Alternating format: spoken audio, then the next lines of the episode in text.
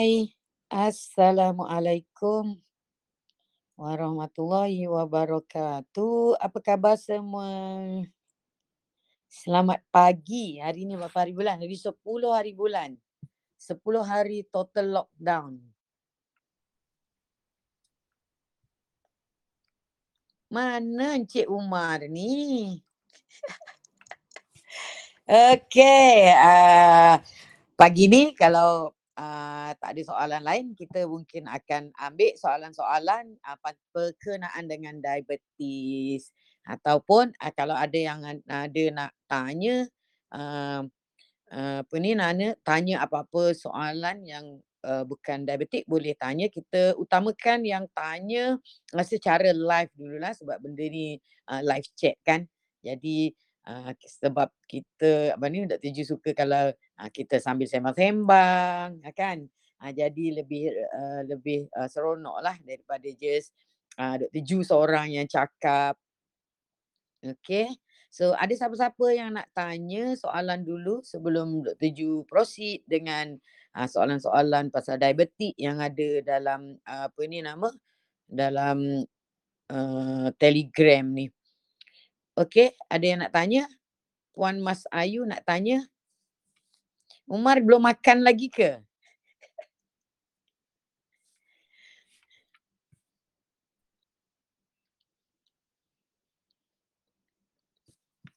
Ada beberapa angkat tangan tapi uh, tak tanya eh. Tanya dia. Okay. Assalamualaikum. Ya, Waalaikumsalam Encik Rosli. Ya, dok. Saya nak tanya Encik sikit. Rosli dari mana dulu? Kenalkanlah diri dulu baru okay, lah. Okey, Okey, saya daripada Pasir Kudang. Pasir Kudang Johor. Ya. Ha, saya nak tanya sikit tentang mak saya lah. Dia pernah jatuh, kemudian dia pernah, pernah operate di pangkal peha dia. Tapi sampai sekarang dia susah nak berjalan lah. Susah nak lama? Dah setahun lebih dah. Hmm. Dia terpanggil, lepas tu kita kena, kena angkat dia naikkan wheelchair, bawa dia ke dapur gitulah. Ha. Umur dia berapa? Umur dia dalam 80 lebih. Hmm. Okay. 80 lebih, dia punya, dia pernah, dia ada kencing manis, ada tinggi. Jadi masa doktor tu dia jatuh tu pangkal peha dia tu tulang patah. Lepas tu doktor kata kalau tak operate dia tak boleh bangun terus. Hmm. Lepas tu kita buat operation. Tapi sampai sekarang dia tak, masih tak boleh kuat lagi. Dia badan tak kuat dia, nak angkat dia. Hmm. Apa okay. ke lima ke cara-cara yang boleh bagi kekuatan otot dia ke? Hmm. Macam-macam kerja manis dia, darah tinggi dia tu boleh boleh stop tak? Hmm. Okay, dia makan ubat apa sekarang ni? Makan buat kencing manis dengan darah tinggi saja. Ya, yeah. ada injek insulin tak ada? Tak ada, tak ada. Okey. Okey, uh, untuk orang yang tua, uh, yang orang tua lah, uh, mm-hmm. warga-warga dah emas ni, platinum mm. dia bukan emas je, dia platinum dah. Jadi warga emas ni, dia uh, selalunya orang tua ni dia ada hormon-hormon dia dah kurang. Ha, jadi hormon dalam badan dia dah kurang. Vitamin apa ni? Maknanya kurang ada vitamin D. Kadang dia pun makan pun tak berapa bagus. Jadi Hmm. uh, ni dia banyak kekurangan nutrien dalam tubuh dia. Jadi ini menyebabkan dia ada mengidap penyakit yang dipanggil osteoporosis. Osteoporosis adalah penyakit di mana tulang dia tidak padat. Tulang dia macam rengan. Ha, jadi selalunya wanita lah yang paling senang sebab wanita di menopause. Bila menopause dia banyak hormon yang dah tak keluar daripada badan dia.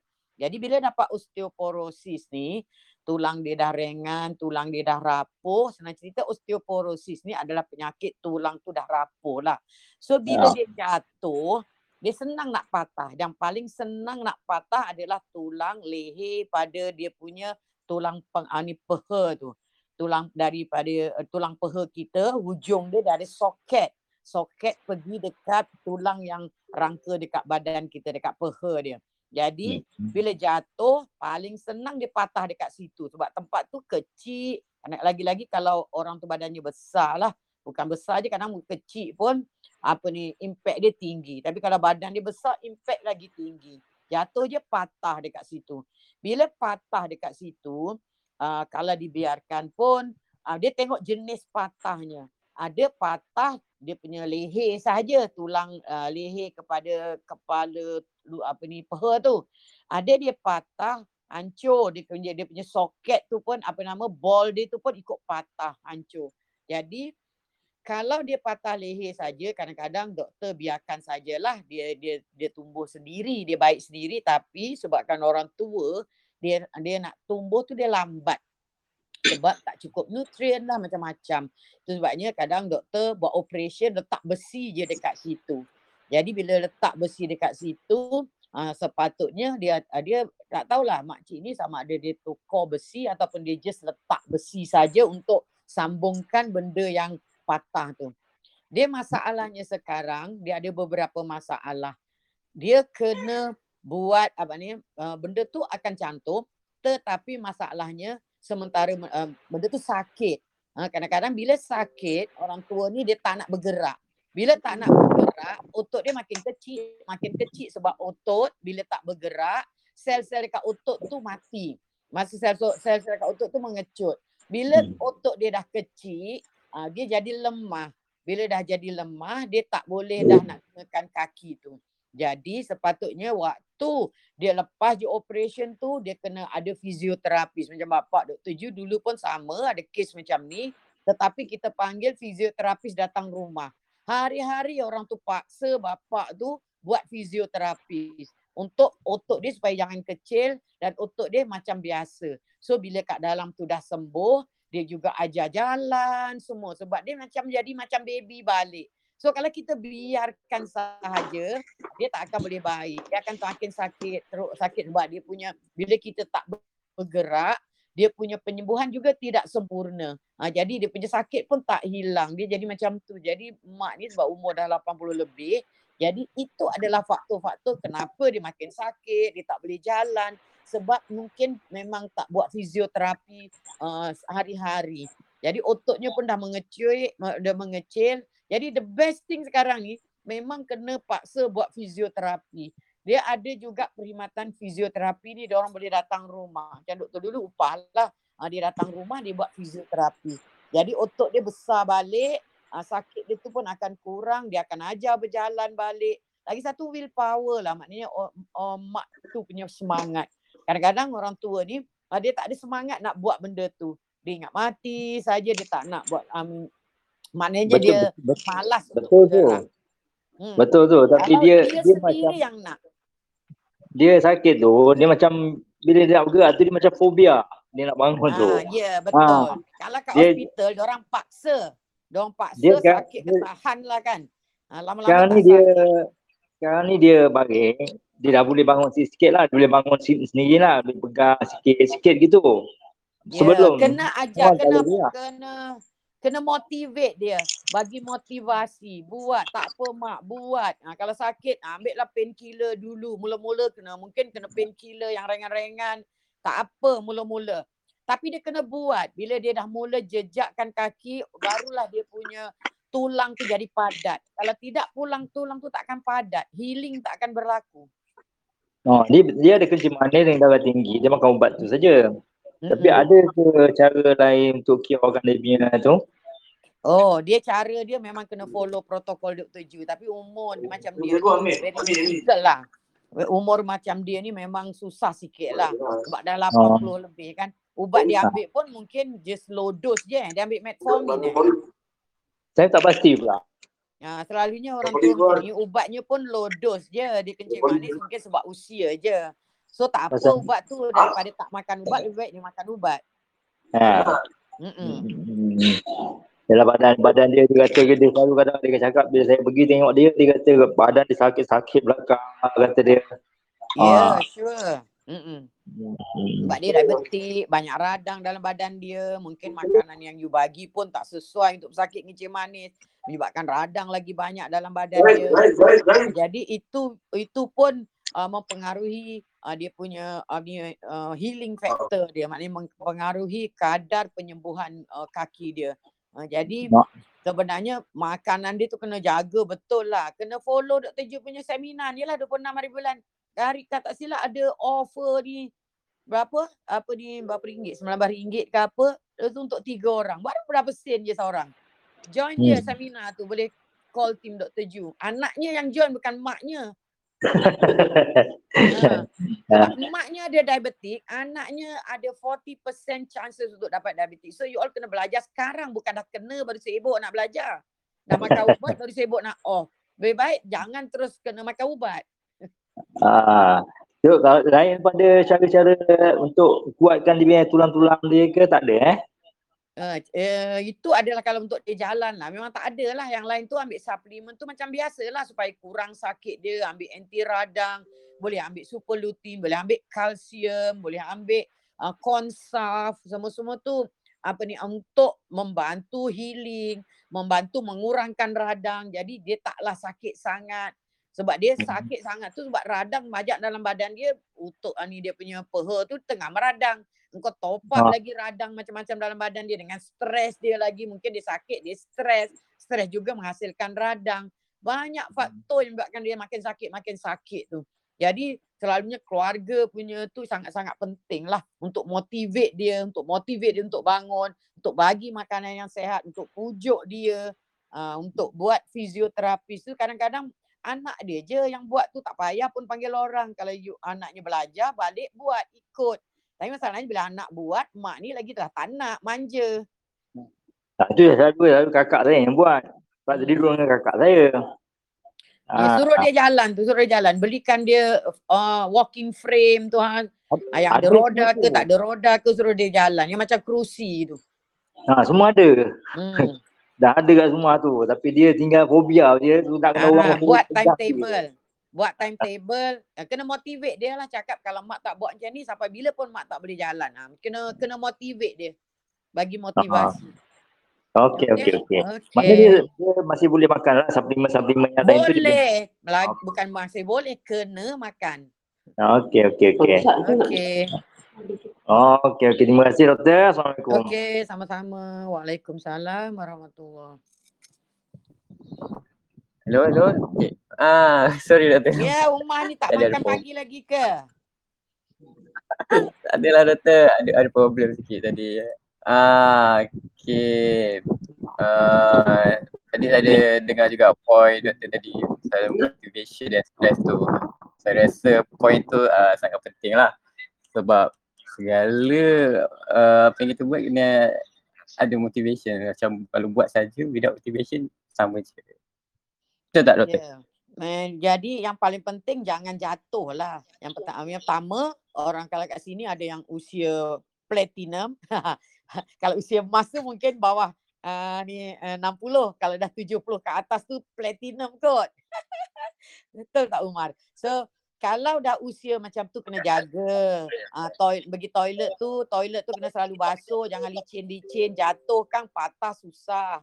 Uh, jadi kena anak-anak kena ja, selalu jagalah, kena mudahkan uh, ibu bapa yang dah berusia tu supaya uh, kita memanglah tak nak jatuh tu kan. Tapi kita kena siapkan Mm-mm. uh, apa ni macam ada pemegang ke kalau apa ni so that dia tak jatuh. Sebab dia memang uh, rapuh senang jatuh. Ada yang sampai patah dua-dua pun ada jadi kena sangat hati-hati sebab osteoporosis. Yang paling penting yang berusia emas jaga supaya you tak dapat osteoporosis. So yang ada masalah dah mula menopause macam mana nak elakkan daripada osteoporosis? Ambil lah suplemen-suplemen yang naikkan you punya uh, apa ni nama hormon estrogen. Contohnya kencang ratu tu. Kencang ratu tu boleh meningkatkan estrogen boleh mengelakkan daripada oh, dapat osteoporosis ya makan benda-benda yang banyak nutrien kurangkan radang sebab radang dalam badan ni adalah punca kita apa ni dapat apa ni osteoporosis juga okey Hmm. Okey doktor, ni uh, ada Puan Mas Ayu. Tanya, Puan Mas Ayu boleh unmute?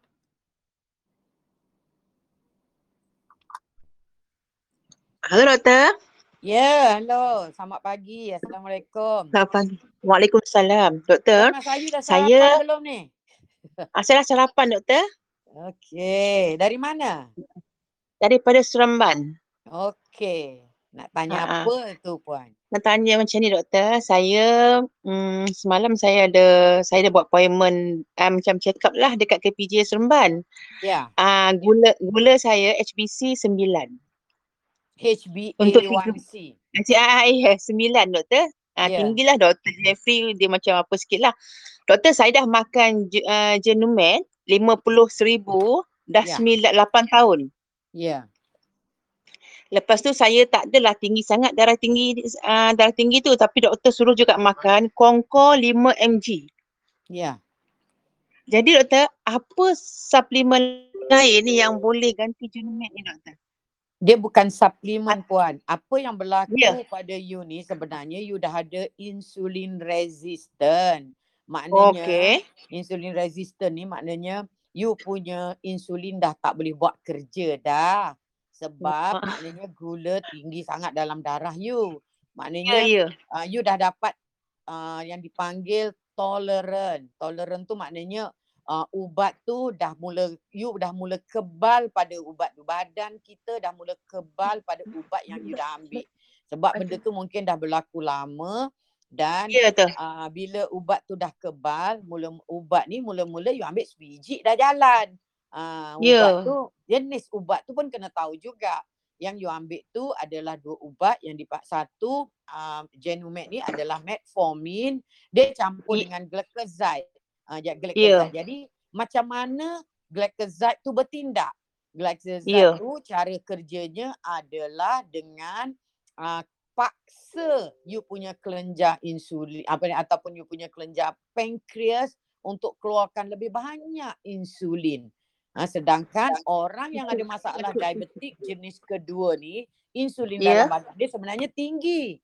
Insulin Ya. dalam badan dia tinggi sebab Ya. punca orang dapat type 2 diabetik adalah sebab dia dapat insulin resistant. Maknanya bila Ya. insulin resistant berlaku, tubuh kita automatik naikkan insulin. Ha, jadi oh. sebab dia nak insulin tolak lagi gula masuk dalam sel, tolak lagi gula dalam dalam sel. Sedangkan sel kita dah penuh dengan gula. Ha, jadi Okey. itu adalah ubat yang pertama glycoside tu. Apa cara dia kerja dia buat.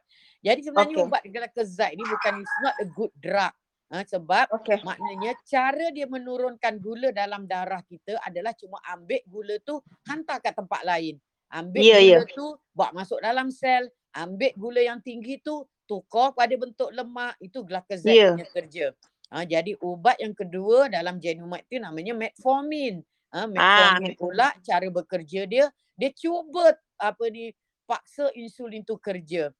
Engkau dah penat tak boleh kerja, kau paksa-paksa lagi lama-lama oh, apa ni dia pun tak boleh kerja juga. Jadi Ya. mula-mula okey dia boleh kerja lagi tapi lama-lama dia dah give up. Contohnya kalau dah uh, you dah jumpa seorang tu dah hari-hari mula-mula jumpa kemain lagi boyfriend ni, kemain lagi melekat dah macam uh, sangat-sangat uh, best sangatlah jumpa boyfriend. Kalau you dah Ha, jumpa hari-hari, kita pun jemu. Ha, kita pun tak ha. nak layan kita itu adalah analog kalau apa dia uh, apa ni yang dipanggil sebagai tolerant uh, sebagai Okey. tolerant. Jadi insulin resistant pula umpama you ada bilik dekat dalam bilik tu ada penyambut tetamu. Dekat bilik Ha-ha. tu ada pintu. Ha, jadi insulin ni macam kenderaan, rider lah, rider yang Okey. hantar ninja van ke apa ke rider grab ke. Dia hantar barang. Barang tu gula. Dia hantar barang tu masuk dalam sel. So dia hantar barang tu dia ketuk pintu, penyambut tetamu buka pintu, kemudian dia hantar barang letak dekat bilik tu. Lepas tu dia Okey. pergi. Ha, seminit lagi dia datang balik, ketuk pintu, masuk ah. lagi, pergi. Ketuk pintu, buka, masuk lagi. Pintu tu memang ada dekat dalam dekat dalam sel. Penyambut tetamu ah. tu dipanggil receptor lah. Receptor. Ya. tu. Jadi bila bilik tu dah penuh, bila uh, ni rider tu datang, kau ketuk pintu, kau nak buka ke pintu? Of Ya. course dia kata no no no dah penuh dah tak boleh masuk dah. Ha-ha. So rider tu tak ada kerja dah. Rider tak ada kerja tu dipanggil insulin resistant. Bila Okey. rider tak boleh kerja, barang yang dihantar tu melambat-lambat dekat darah you sebab tak boleh nak dimasukkan dalam sel. Ha, Ha, jadi apa yang berlaku, otak kita tahu nampak. Dia kata, "Oh, banyaknya ah, barang." Dia kata manager dia kat atas nampak. Dia, Ha, ha. dia tak tahu apa berlaku. So dia kata, "Okey, kita banyakkan lagi rider. Ha, kita banyakkan lagi rider." Ha, jadi rider pun banyak-banyak-banyak. Rider tu tak tahu nak buat apa. So rider tu ambil barang-barang tu ditukar dalam bentuk yang sebab barang-barang tu apa ni kalau dak gula barang tu toksik. Jadi dia kata Okey. okey kita tukar je gula ni jadi lemak. Kita simpan je Ha-ha. barang tu dalam kita punya sel lemak. Sebab Ya. lemak tak toksik, gula Ya. toksik. Ha jadi kalau you ambil ubat sahaja lama-lama ubat you tak jalan. You akan Ya. dapat insulin resistant. So itu Ya. adalah apa yang berlaku. Kalau you tanya Dr. Ju, apa suplemen yang terbaik? Bukan suplemen yang terbaik. Suplemen cuma Ha-ha. membantu hilangkan radang. Itu je. Ya. Bukannya dia tolong you hilangkan insulin resistant. You kena follow beberapa, ada beberapa belas protokol Dr. Ju untuk reversekan balik insulin resistant. Ha, jadi Okay, boleh Dr. register belum? dah register belum Dr. Ju punya kelas? Ah, nak, nak, saya nak register semalam, baru dapat tahu semalam saya saya call use.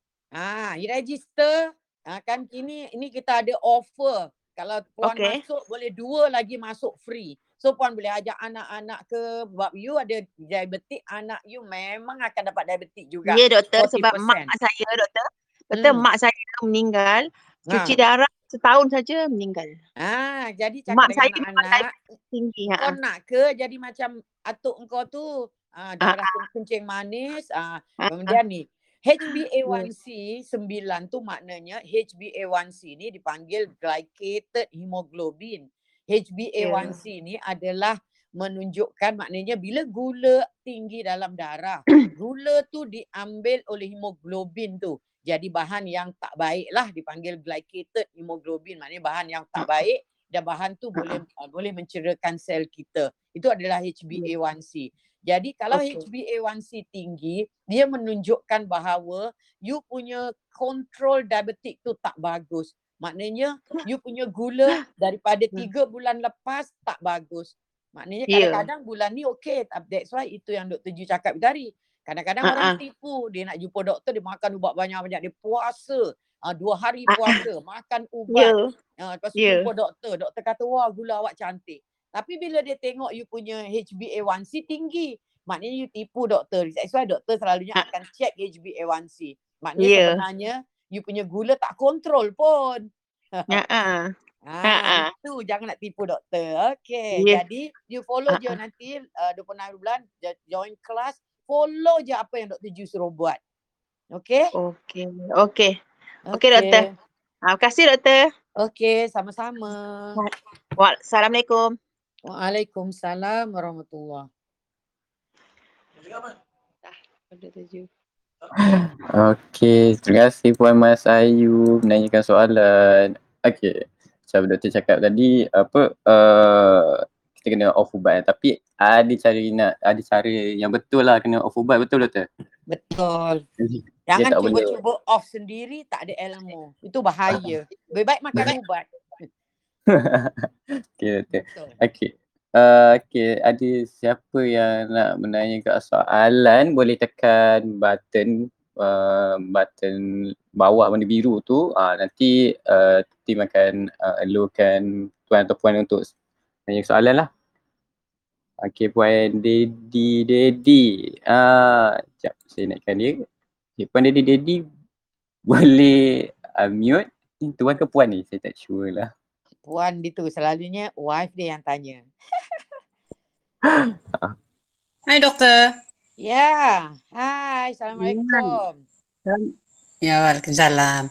Ah, ni nak tanya doktor. Um, ah, saya dah on makan ubat. Ubat apa tu puan? Is, Apa lagi sekali tak dengar? Diabetes. Ah ya. Oh, lain saya tak berapa bagus. Ah, diabetes doktor. Ya ya, ubat apa tu sebab suaranya putus-putus. Diabetes. diabetes. Ya ya, teruskan.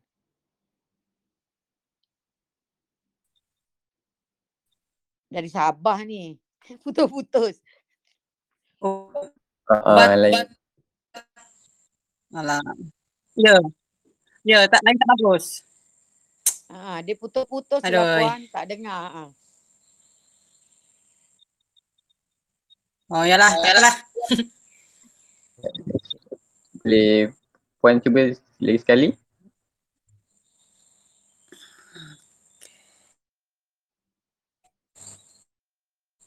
Hello. Ah, cuba cakap lagi sekali. Ah, okey. Uh, doktor dengar? Ah, dengar. Okey, okey. Uh, saya dah on makan ubat. Uh, manis. Tetapi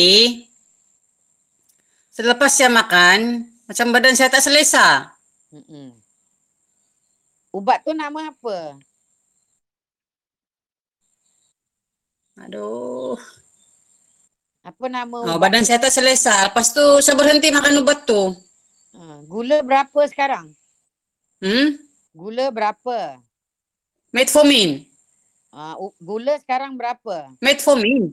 Tahu-tahu. Ah, Gula dia tak- berapa? Dia tak menentu doktor. Tinggi ke? Okey. Dia tak menentu. Ada ah Okey. Dia tak menentu. Kadang. 8, kadang 7, kadang 6. Oh, taklah tinggi sangat. Maknanya puan ni ada kencing Hmm. manis. Dan puan ni makan ubat diabetik, metformin. Badan rasa tak sedap. Sebab kita kena tahu bahawa bukan semua orang ambil ubat tu, maknanya bila dia ambil ubat tu dia sesuai. Sebab genetik kita tak sama. Ada orang dia ambil ubat tu terus sakit kepala, berputar-putar tak boleh bangun. Ada sebab dia tak sesuai dengan ubat tu. Dan ada juga orang ambil ubat terus jalan. Ada ambil orang ambil ubat tak jalan. Jadi kalau ubat tu tak sesuai makan makin makan makin pening, gula pun tak berapa turun. Ha, puan kena tukar ubat. Ha, tapi yang paling penting sebab apa ni gula pun tak berapa tinggi, puan kena apa ni betulkan diet dululah. Follow Dr. Ju punya protokol, ha, buat apa di benda yang betul, jangan hanya bergantung pada ubat. Ha, nanti bila dah dapat apa ni tolerance ataupun dah dapat kebal, nanti ubat tak jalan juga. Tapi punca badan letih-letih makan ubat tu adalah disebabkan oleh kesan samping ubat tu.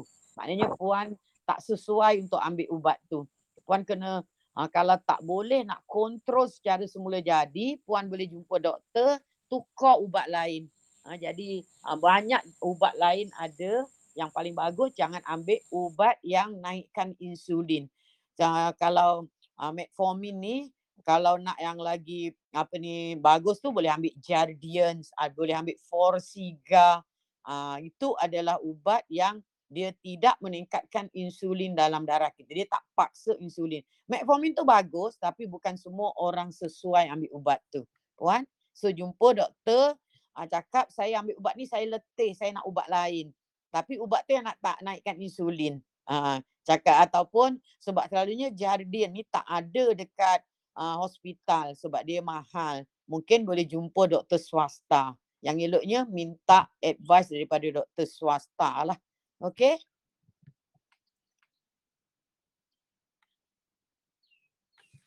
Okay. Okay, uh, uh, dah tak ada dah. Okay, uh, Puan, Puan Zarina boleh unmute.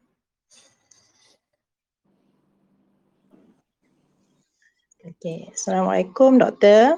Waalaikumsalam. Uh, saya Puan Zarina daripada Al-Ustaz.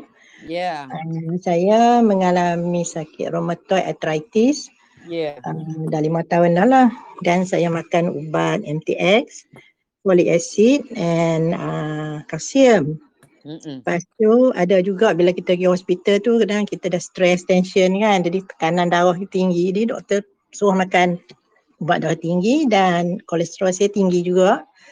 Dan saya baru dua pagi saya minum Izumil dan saya baru uh, beli daripada Dr. Ju lah Mm-mm. kan. Jadi saya nak tanyalah uh, rheumatoid arthritis saya ni uh, perlu tak saya sambung makan ubat MTX tu bila dah saya dah gunakan Izumil tu. Uh, tujuan kita apa ni apa ni ambil suplemen, uh, Ya. kontrol diet, semua tu adalah untuk kita off ubat sebenarnya puan. Sebab Ya. methotrexate ni dia ada ubat, dia adalah ubat cytotoxic yang boleh cederakan kita punya uh, hati. Jadi Ya. uh, puan ambil dulu benda ni, buat diet yang apa Dr. Ju, ikut apa Dr. Ju cakap yang dalam Ya. video dia kan. So dah ya. follow semua, rasa Hmm. ringan sikit, boleh offkan ubat tu perlahan-lahan, jangan offkan ubat tu drastik. Maknanya you boleh kalau sekarang makan 6 mungkin turunkan 5 pula. Sebab Ya, ya. methotrexate ni makan seminggu sekali je. Ya, Ah, saya makan bila tiga lima, sekarang ni. Hmm. Ah, boleh ambil empat, lepas tu turunkan tiga. Lepas tu dia, dia Mhm. masanya tu jangan cepat sangat. Mungkin seminggu. Mungkin sekarang yeah. ambil enam. Seminggu tu, ah, minggu depan you ambil lima je. Ah, Ya, mungkin lima you tengok okey je. Ah, Habis tu Mhm. turunkan empat pula. Macam tu lah dia kena step by step. Tak boleh drastik nanti Hmm. penyakit you flare up, you akan ada masalah, uh, susah nak jalan lah macam-macam. Ya, Sebab ya. dan Untuk kita uh, repair dia ambil masa eh. Dia ambil Ya, masa. ya. Tapi teruskan satu- apa yang you buat betul. Ya dan satu lagi uh, rheumatoid arthritis ni saya ada psoriasis nama doktor. Uh, dia flare up lah bila ha Maknanya you bukan you betul ke rheumatoid arthritis mungkin you psoriatic arthritis. ah ya psoriatic arthritis dan psoriasis sekali lah dua sekali. Uh, yalah maknanya you ada Ha, ha, ha. psoriasis lah. Ah, ya, ya. psoriasis ni Mula tu saya keluarkan ah Ah, dah flare up tu lah yang hmm, ya ya. autoimmune tu attack you punya kulit tapi dia attack juga you punya joint. Jadi you Ya. dapat uh, masalah kulit dan juga masalah joint. Tapi Ya. jangan jangan main-main sebab dia boleh attack kita punya buah pinggang juga. Ya. That's why you ha, kena jaga daripada sekarang lah. Ya. Mm-mm. Jadi kalau saya makan uh, minum apa uh, Izumil tu dia boleh sekali dengan hard flare out tu yang keluar gatal-gatal tu okey sekali kan doktor? Yeah, sure. Aha. Tapi kadang-kadang oh, kalau benda tu teruk sangat mula-mula dos dia tu kena tinggi. Tapi bermula dari bawah naikkan naikkan cuma tu lah problemnya mahal kan. Ha ah. Ya ya. Sehari uh, sekali ya dulu kot no. Ha, Jangan. Ya Ah. betul. Betul. Uh, jadi saya tak payah makan suplemen lain lah yang yang doktor buat tu kan. Ah uh, kan? Saya guna yang, yang tu dulu lah. kalau you ambil 10 tin sekali lah. Mm-mm. Oh, supletin tu saya baca tu macam dia untuk mata ya doktor. Ah, dia cakap dia untuk mata tapi dia sebenarnya Ha. dia punya cerita panjang lah sebenarnya. Ya Dia ya. mula-mula Ha, ha. didesign untuk mata. Tapi Ya. uh, apa ni bila dia orang buat kajian, nah bila Ya. dekat Jepun kan tadi Dr. Ju dah cerita dekat Jepun satu Ya. suplemen yang harganya uh, lebih daripada 10,000 yen, lebih daripada Ya. RM400 dia kena melalui analisa. Uh, Ya. kerajaan Jepun suruh buat analisa. Jadi bila dia buat Ya. analisa didapati sebenarnya dalam uh, 10 tin ni bukannya sahaja ada uh, apa ni nama supli uh, nutrien untuk mata. Dia sebenarnya ada Ya. lebih daripada 100 nutrien lain kat dalam tu. Oh, jadi uh, Hmm. bila dia orang buat kajian pada pelbagai penyakit lah. Uh, jadi yang Ya. paling uh, apa ni uh, dia boleh untuk semua sebenarnya. Untuk Ya, ya. macam-macam sebab dia adalah general supplement lah. Maknanya dia boleh Hmm. bantu ni, boleh bantu ni, boleh bantu ni macam tu lah. Ha, sebenarnya untuk Ah, rheumatoid ah. arthritis dia help a lot sebab kita dalam rheumatoid arthritis pun banyak Hmm. uh, nutrien kita ada deficiency. Kita banyak Hmm. juga ada inflammation. Jadi kita kena ambil banyak-banyak anti inflammation. Jadi kalau Hmm, mampu hmm. ambil je lah sebab ada juga Dr. Ju punya patient yang cuma ambil supulutin saja. Ada yang ambil Oh. izumia Ada ambil Hmm, da- hmm, uh, hmm. dua-dua. Bergantung kepada poket kita lah. Yang susah ni very expensive. Itu je. Yalah tapi saya baru ni bila dah teruk sangat dan apa dah bengkok jari-jari semua Mm-mm. kan dia tak tahan dah. Saya Mm-mm. buat biological tu lah yang injection tu dekat Ya, seribu ya. lebih juga kan. Ha Mm-mm. tapi dia flare balik dia jadi balik kan. Ya sebab ha. Ah, hmm jadi dia cakap kalau saya ambil su apa superlatin tu dengan izumio tu lah no. Dua tu Mm-mm. kan. Ya ya. Ah, okay. Melalui ejen apa ni staff ni lah no. Ha, ha, Puan ha. Dr. Jadi Ju. apa ni puan kena follow lah semua protokol Dr. Ju tu. Maknanya tak boleh makan tu, tak boleh makan ni, jangan makan. Ya ya saya pun baru baru baru jumpa je Dr. FB Dr. Nah. Ju ni. Ha, okey okey tak apa saya contact Okey. ni lah. Terima kasih doktor. Assalamualaikum. Okey, sama-sama. Waalaikumsalam warahmatullahi. Okey. Okey. Okey. Terima kasih Puan Zarina tanya kat soalan. So saya nak uh, reset balik lah. Kiranya uh, siapa yang nak menanyakan soalan Dr. Ju secara live boleh tekan button. Nanti uh, tim akan allowkan tuan atau puan untuk tanyakan Dr. Ju secara terus lah. Okay, kalau tak ada, uh, saya baca soalan dari chat ya Dr. Ju. Ya ya. Okey, ini puan daripada Adida Husain. Uh, Assalamualaikum Dr. Jo. Uh, saya nak tanya tentang diet keto dan puasa. Bagaimana cara kita nak mulakan diet ni? Ada step-step tak? Contoh kita kena buat uh, cleansing usus dulu ataupun macam mana? Okey, so dia tanya macam mana nak memulakan diet keto dengan puasa. Jadi puan ni Hmm. mungkin ada sama ada ada obesity ataupun ada masalah kencing manis. Jadi yang eloknya uh, sebelum kita buat apa ni nama uh, keto diet uh, dan juga puasa ni intermittent fasting yang terbaik adalah kita buat uh, satu apa ni satu proses dipanggil intestinal cleansing dengan apa ni gallbladder flush eh, gallbladder flush ataupun dia punya proses dipanggil eye flush lah eh, intestinal cleansing dengan gallbladder flush. Ini bermakna kita kena cuci usus kita, kita kena flush gallbladder kita ataupun pundi hempedu kita, kita kena bersihkan saluran-saluran ke uh, pergi kat usus, pergi kat kelenjar pankreas supaya uh, bila kita buat uh, keto dengan puasa ni proses tu berlaku dengan sangat-sangat sempurna eh. Jadi uh, proses tu uh, apa ni cuba kita bayangkan ya kita punya usus ada yang kat sini dah umur 50 tahun, dah umur 60 tahun tapi kita tak pernah pun uh, ambil ambil tahu pasal masalah usus kita. Dan kalau you tengok lembu tu kan, kalau kita tengok perut lembu tu, ah jadi perut lembu tu kalau kita tengok dalamnya tu hitam, bukannya hijau lagi dah sampai hitam dah. Dah banyak keladak-keladak. Kadang-kadang dia ada ficolis. Ficolis ni adalah najis yang dah mengeras, dia melekat-lekat dekat kita punya usus. Ini menyebabkan banyak benda apa ni makanan-makanan yang dah, yang kita makan tak boleh diabsorb dengan sempurna. Lagi-lagi kalau kita ada masalah uh, gastritis, ada masalah GERD, ada masalah leaky gut syndrome. Uh, jadi uh, bila usus kita ni tak pernah dicuci, uh, jadi kalau kita nak cuci uh, usus lembu lembu tu kadang-kadang kita kena letak kapur lah nak putihkan. Sepatutnya permukaan usus kita putih macam bila dah bersihkan dengan tu lah. Jadi proses uh, intestinal cleansing ni adalah proses di mana kita cuci kita punya usus. Uh, jadi apa yang keluar kalau kita punya usus hitam-hitam, berak kita akan jadikan hitam-hitam. Dan kita cuci juga bahagian saluran yang pergi ke hati kita. Because hati kita produce bile, bile salt ataupun hempedu. Hempedu disimpan dalam kita punya pundi hempedu. Pundi hempedu kita ni kadang-kadang bila uh, tak pernah di flush, tak pernah dicuci, dia banyak keladak. keladak tu apa ni menyebabkan pundi empedu kita tidak boleh bekerja dengan sempurna.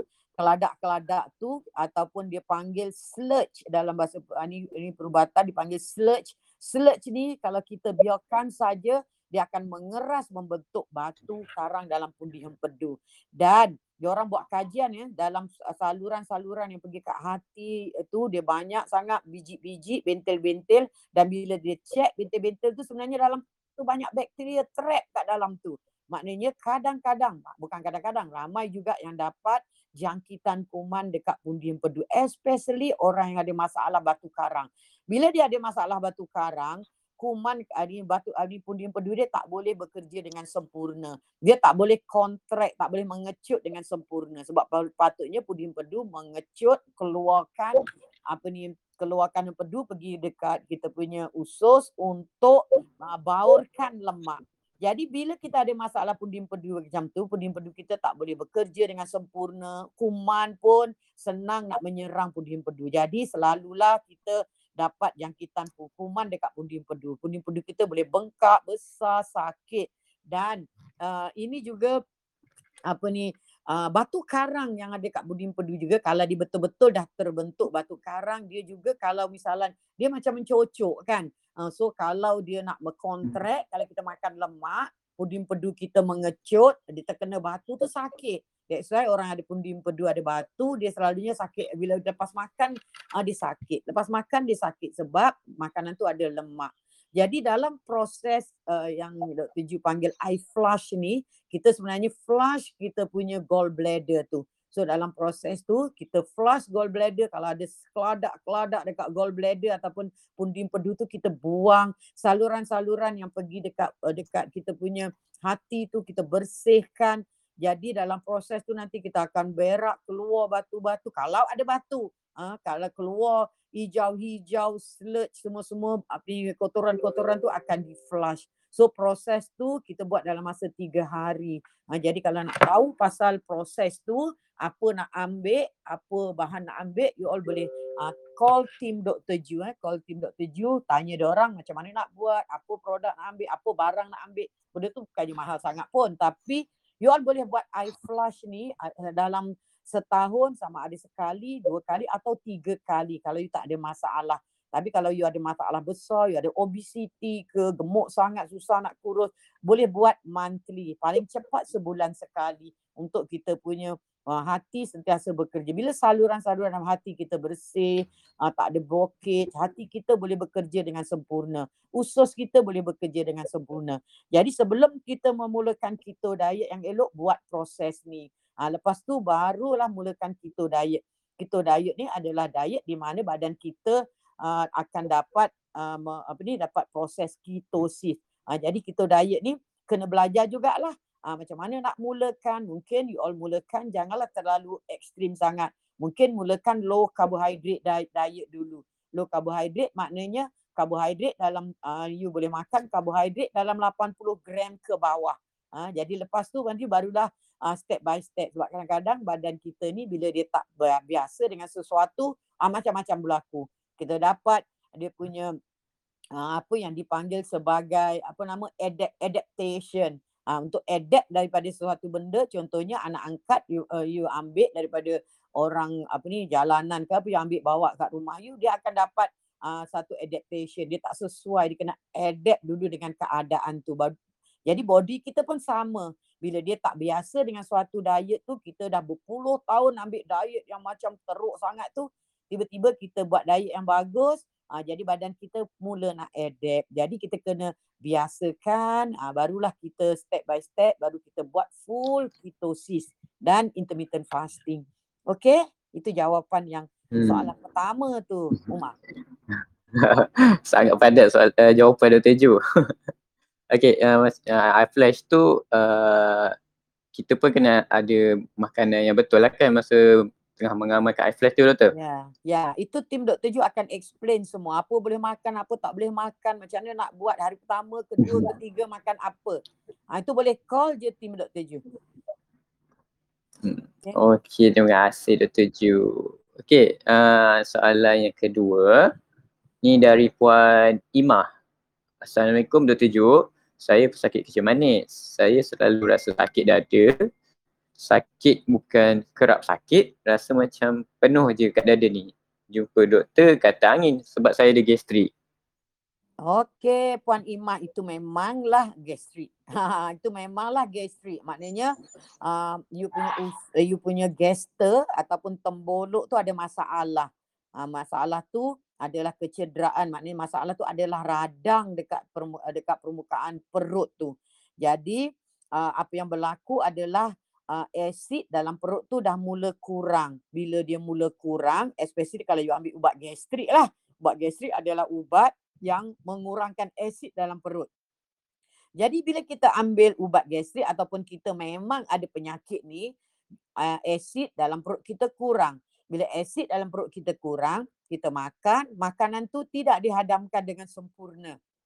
Sebab asid gunanya untuk pecahkan makanan. Bila makanan tak boleh dipecahkan, apa yang berlaku adalah makanan tu duduk dekat perut lama. Bila duduk dekat perut lama, dia akan berlaku penapaian penapaian mengeluarkan gas. Ha, jadi gas itulah yang kita rasa penuh. Jadi perut kita akan bloated, kembung selepas makan, beberapa lama lepas makan sebab uh, makanan tu tidak dihadamkan dengan sempurna. Jadi gas tu banyak, asid pun jadi meningkat, asid daripada makanan tu.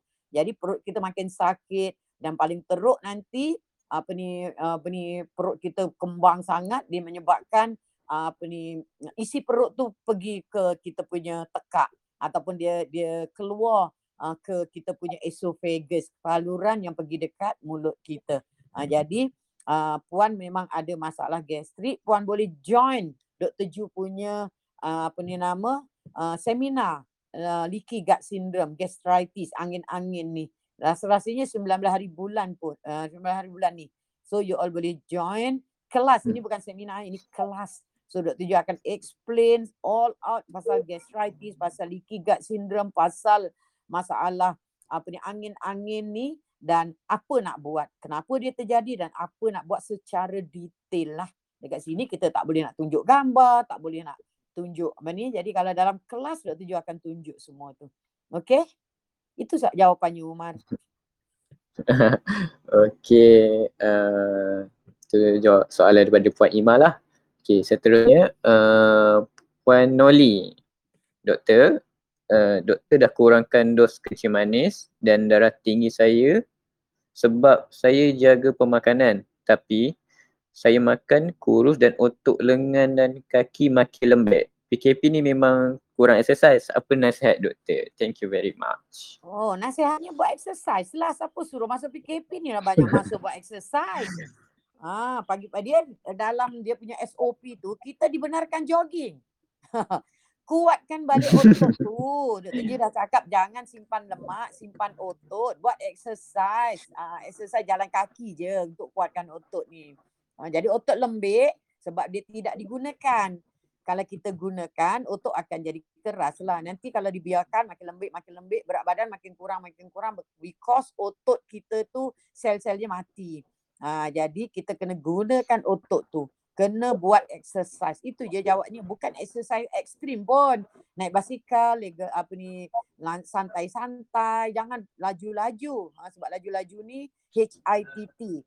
Hit, apa ni high intensive apa ni apa ni exercise ni sebenarnya kita boleh buat tapi dalam uh, satu kali buat tu dalam lima minit sahaja. Contohnya you naik basikal santai-santai, relax-relax. Lepas tu you tiba-tiba laju tapi tak boleh lebih lima minit. Nah itu adalah untuk exercise untuk jantung. Lepas tu you kayuh biasa balik relax-relax, tengok pemandangan hijau, ah, macam tu je. Itu adalah exercise yang ter, apa ni yang terbaik naik basikal, jalan kaki. Ha, kalau jalan kaki pula you jalan santai-santai, you punya pulse rate tak boleh lebih daripada 100. Kalau lebih daripada 100 maknanya you akan dapat physical stress. Physical stress akan mengeluarkan hormon-hormon stress dan macam-macam you akan dapat. So, you jalan kaki santai-santai. Kalau kalau nak buat HITT, you lari. You lari tu sekuat-kuatnya. Ha, lepas tu dah berhenti. Duduk dulu. Tunggu you punya pulse rate drop.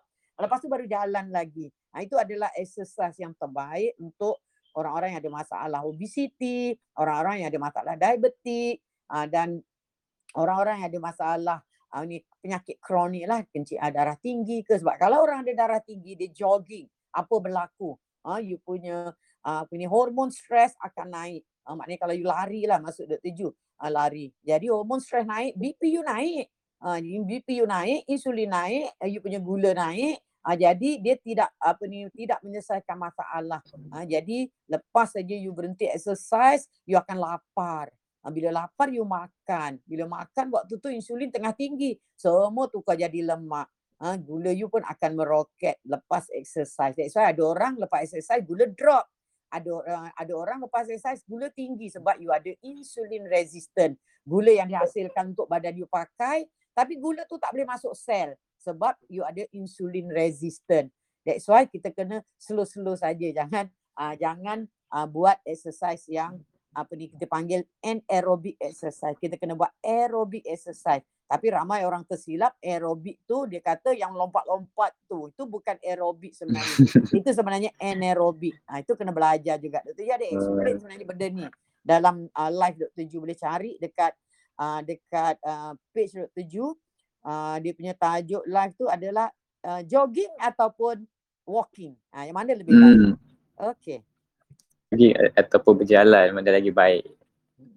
Okay. Uh, soalan seterusnya. Tapi yang dekat uh, live ni ada yang nak menanyakan soalan tak? Kalau nak tanya soalan terus pada Dr. Ju boleh tekan button yang ada dekat bawah tu. Button angkat tangan tu. Ah, button angkat tangan. Ada tak? Okay, macam tak ada je. Okay. Macam tak ada saya ada. Oh, ada. Ha, sekejap. Dan Sakina boleh unmute? Assalamualaikum Dr. Ju. Ya, Waalaikumsalam Puan Sakina. Apa khabar? Khabar baik. Alhamdulillah. Saya nak buat liver detox ni dengan anak. Tapi anak saya tu G6PD. Boleh ke dia ambil um, apa tu? Epsom salt. Boleh, boleh.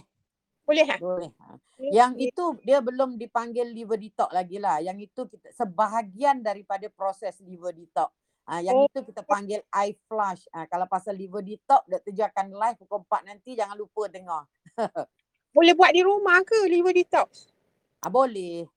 Oh, ya- yang saya buat ni uh, guna Epsom salt. Lepas Ha, tu uh, macam yang Ju Ya, ya, ya. Yang itu dipanggil, uh, ialah sebenarnya dia sebahagian daripada liver detox. Yang itu kita panggil intestinal cleansing, uh, Mhm. gallbladder flush. Uh, you boleh teruskan tu puan. Anak tu pun boleh ambil, tak ada masalah.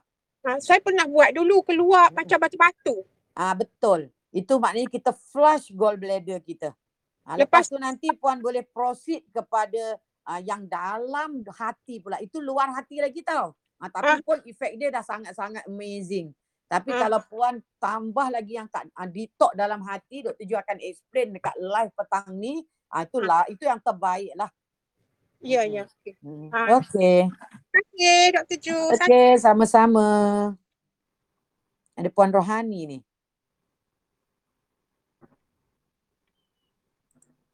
Hai Puan Rohani, uh, Puan Rohani boleh unmute je.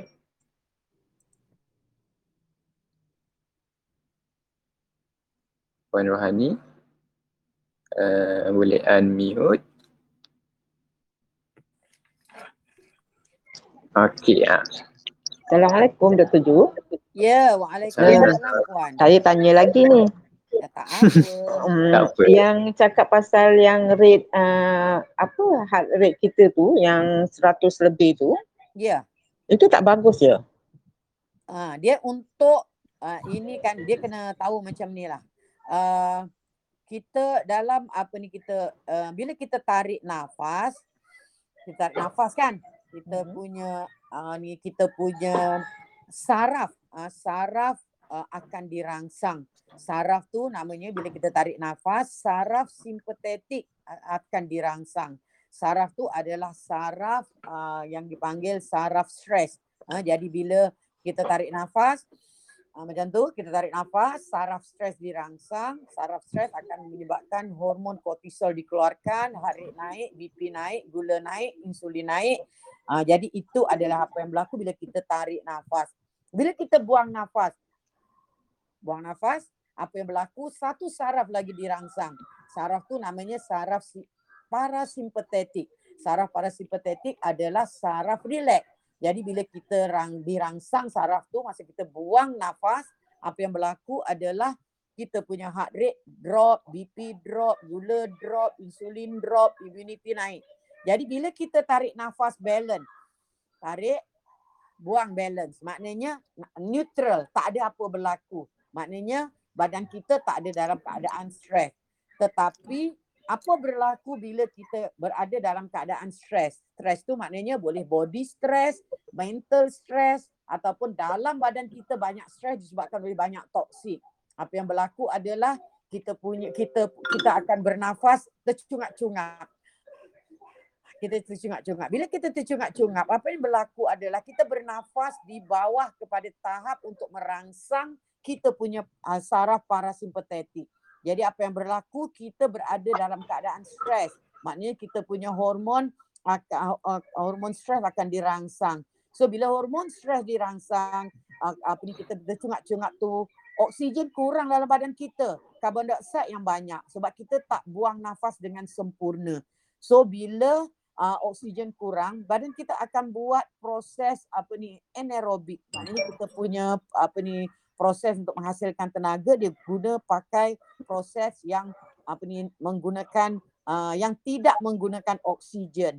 Jadi proses ni akan menghasilkan uh, menyebabkan insulin dirangsang, gula meningkat untuk keluarkan tenaga. Dia akan ambil apa ni gula daripada mana? Mula-mula kalau dalam hati kita ada gula dia ambil dalam hati. Kalau dalam hati kita gula dah habis, glycogen dah habis, dia akan ambil daripada otot kita. Ha, so dia akan keluarkan gula daripada otot kita. Proses tu dipanggil gluconeogenesis. So ini akan menyebabkan uh, kita apa ni gula akan naik, insulin naik. So kita tak boleh kurus pun sebenarnya. Uh, dan uh, badan kita sentiasa berada dalam keadaan stres. Susah nak kawal kencing manis, susah nak kurus. So kalau kita uh, jalan, apa berlaku? Kita akan tarik nafas, perlahan, buang nafas, apa ni buang nafas perlahan-perlahan, tarik nafas, buang nafas perlahan-perlahan. Kita punya saraf uh, anti stress akan dirangsang. Namanya parasimpatetik. So kita pun kita bernafas dengan oksigen. Uh, oh, pernafasan tu dipanggil aerobik. Uh, ni, uh, ni senaman apa ni? Perkara tu dipanggil aerobik. Jadi kita dapatkan ATP ataupun tenaga daripada proses aerobik. Uh, jadi itu bezanya. So kalau kita jogging jalan uh, dengan jalan uh, kalau apa ni kita make sure jalan jangan sampai uh, ni jangan kita punya rate jangan melebihi 100. Bila 100 dia akan dapat physical stress. So hormon kortisol you akan dirangsang. So kita kena jalan relax-relax oh apa ni pakailah yang ada monitor kan handphone ke apa yang boleh nampak you punya pulse rate. Kalau pulse rate you lebih daripada 100 you duduk dululah. Kemudian jalan balik. Like that's why elok kalau kita jogging tu jangan dekat terik matahari. Terik matahari menyebabkan jantung kita berdebar laju kan sebab uh, panas tu akan mengeluarkan air, uh, menyebabkan kita berpeluh, banyak sangat peluh. Jadi peluh akan menyebabkan badan kita dehydrated. Jadi oksigen tak cukup. Jadi menyebabkan jantung kita berdenyut dengan laju. Sebenarnya untuk uh, high, apa ni uh, exercise yang ekstrim ni sebenarnya elok dibuat se- sebagai jog I mean, macam uh, apa ni nama jogging tu semua tu ataupun main badminton yang ekstrim-ekstrim tu kita buat sebagai hobi bukannya hari-hari kita buat. Maknanya kita untuk orang usia macam kita kalau dah 50 ke atas tak sesuai. Yang sesuai adalah aerobic exercise. Okey puan? Tak pasal saya punya ini selalu 100 something lah walaupun saya jalan dekat. Mm-mm. Maknanya Saya dia- jalan ke dap ke dapur je dah 100 uh, 100 102 105. Oh, maknanya you ada masalah tu, masalah jantung tu. Ha? Ada pen, ah, ada masalah lah tu. Umur you berapa? 59 Mana ada orang 59 jalan ke dapur uh, pasal tak punya saya ada naik, sampai tu maknanya you ada masalah tu puan. saya ada gastritis ni saya kena macam gini. Ha, uh, mungkin sebab you you ada gastritis, mungkin you ada leaky gut syndrome. Badan you memang dah ada uh, internal stress, uh, banyak toksik sebab you ada gastritis tu. Jadi makanan tidak dihadam dengan sempurna, you punya absorptionnya tak bagus. Jadi apa-apa yang ada dalam badan you masuk dalam darah, jadi menyebabkan uh, you ada dalam tu ada internal maknanya you punya toksik banyak dalam darah. Jadi bila toksik tu banyak dia adalah dalam bentuk stres. Dia akan menyebabkan badan you berada dalam keadaan stres. Yang itu menyebabkan you punya hormon uh, apa ni stres you dirangsang. Cortisol you tinggi. That's why you asyik apa ni pulse rate you akan naik saja. Uh, BP you pun nanti akan naik. Kalau you ada diabetes pun susah nak kontrol. You kena betulkan usus tu puan. Hmm, apa saya nak buat? Uh, you join je kelas Dr. Ju tu. Kelas uh, Mm-mm. gastritis Mem- tu. Memang saya dah join. Ha Saya dah join dah dah bayar dah. Cuma Ah, tak tahulah lagi dah. Singapura, saya pergi Singapura sampai ke sana berapa hari saya tak tahu. Ah, Saya daripada Eh. kelas tu kelas tu kan Ah, minggu ni kan. Minggu ni kan pasal dia nak kena bayar dulu kan.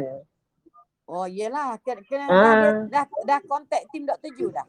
Saya saya selalu kontak dengan Nazira. Ah, tak apa. Nanti dia Mm, akan mm, mm. uruskan. Tak ada masalah. Yang Mm, mm, penting mm, puan mm. ada line, line tu- bagus, boleh dengar apa yang Dr. Ju nak explain. Saya, saya risaunya heartbeat saya selalu tinggi. Pasal saya pergi doktor pun doktor tak cakap apa-apa pun. Dia Ah. cuma cakap mungkin saya stres dengan saya punya penyakit ni. Ya, itu pun itu stres tu puan.